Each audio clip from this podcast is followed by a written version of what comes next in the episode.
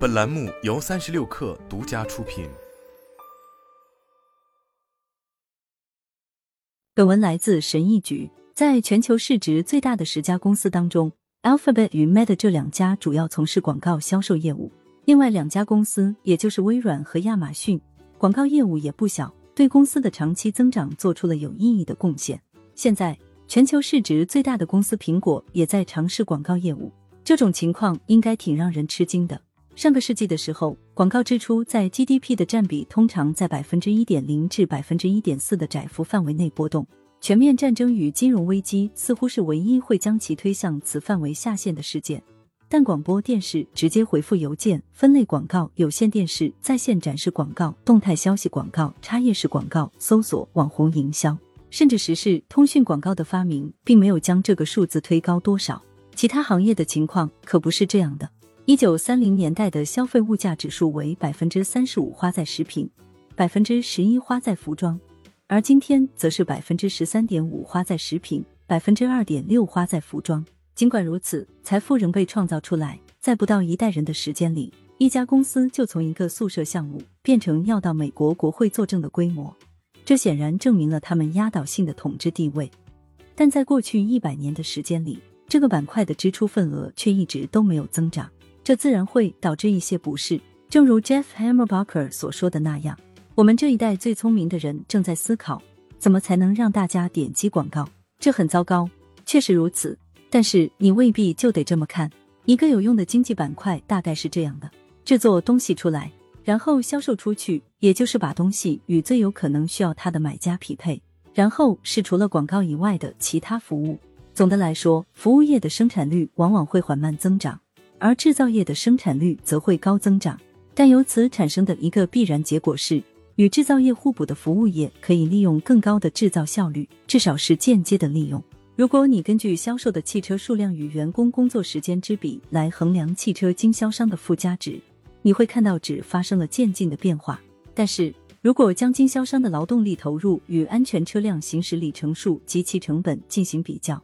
经销商在为经济增加价值方面的表现就要好得多了。没有哪个领域能比软件领域更能说明这一点，因为它是对晶体管的补充。晶体管在很长一段时间内见证了生产力的疯狂提高。人类历史上制造的大多数离散物体都属于晶体管，而且它们成本的持续下降已在不断增加劳动力的价值，而后者是廉价内存和处理能力的补充。生意并不是存在于真空之中的。尤其讨论的是生产力的长期驱动因素，也就是经济增长的驱动因素，不仅仅是更大规模的部署已知技术时，把眼光放到宏观背景下去讨论是很有用的。在汇率波动的全球经济体系中，一个出口板块高速增长的自然结果是货币价值更高，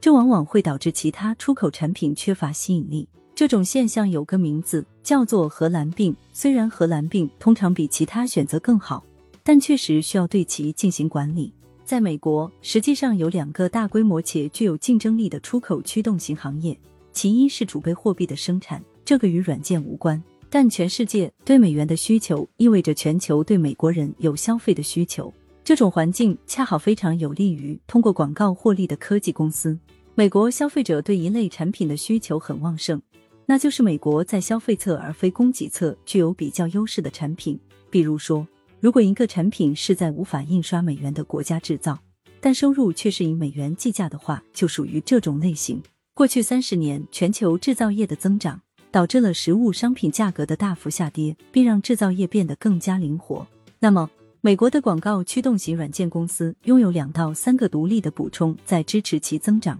第一，大家对产品的需求更加多样化，这个制造了一个更具挑战性的供需匹配问题。同时为匹配行为制造出更多的回报。第二，全球对美元的持续需求，既意味着对美国消费的需求超过了对其生产的需求，而本来需要软件行业技能的其他行业，由于出口定价过高而无法负担得起这些技能。第三，硬件行业的制造成本不断下降，导致存储和搜索大量数据变得更便宜了。与此同时，软件业务的常规经济学，固定成本高，边际成本低，意味着在美国已被证明行之有效的服务可以扩展到其他地区，尽管这些有利条件在其他地区并不完全适用。如果广告费用在 GDP 的份额占比没有大幅上升，但依靠广告盈利的公司的市值仍大幅上涨，则存在这几种可能：市场可能高估了这些模式的潜力。市场在定价时，可能把广告支出在 GDP 的占比上出现的前所未有的增长考虑在内了，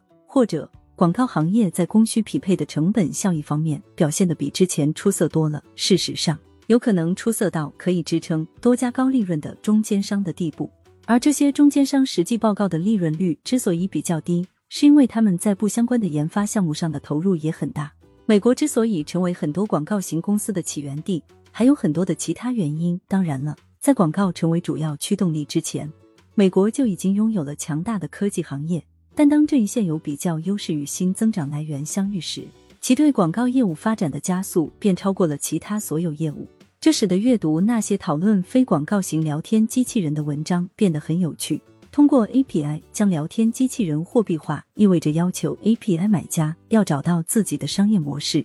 插件往往是需求聚合者的漏斗底部功能。对数据授权这一行为，再次把皮球踢回给购买数据，并需要思考如何将数据变现的最终用户身上。当一种新产品能够同时吸引大量注意力，并能吸收大量数据时，它又解决了广告平台需要解决的两个关键问题：如何吸引注意力，以及如何将其引向合适的商业信息。当然了，大型语言模型还有很多其他可以变现的功能。LLM 很适合搜索与摘要，这两件事情是企业为了补充其现有工作而愿意为之付费的。但考虑到广告业务对全力投入的公司来说利润丰厚，这里的引力也很强大。就像存在着不像谷歌那么通用化的企业搜索产品一样，未来也会出现大量利用人工智能的专业服务，而且其实现在就已经有了。但是如果几年后普通人对聊天机器人的体验需求是，认为它应该是免费产品，应该对消费者友好，并且在适当的时候会为用户的问题找到答案，且这一问题恰好需要用购买来解决时，请不要感到惊讶。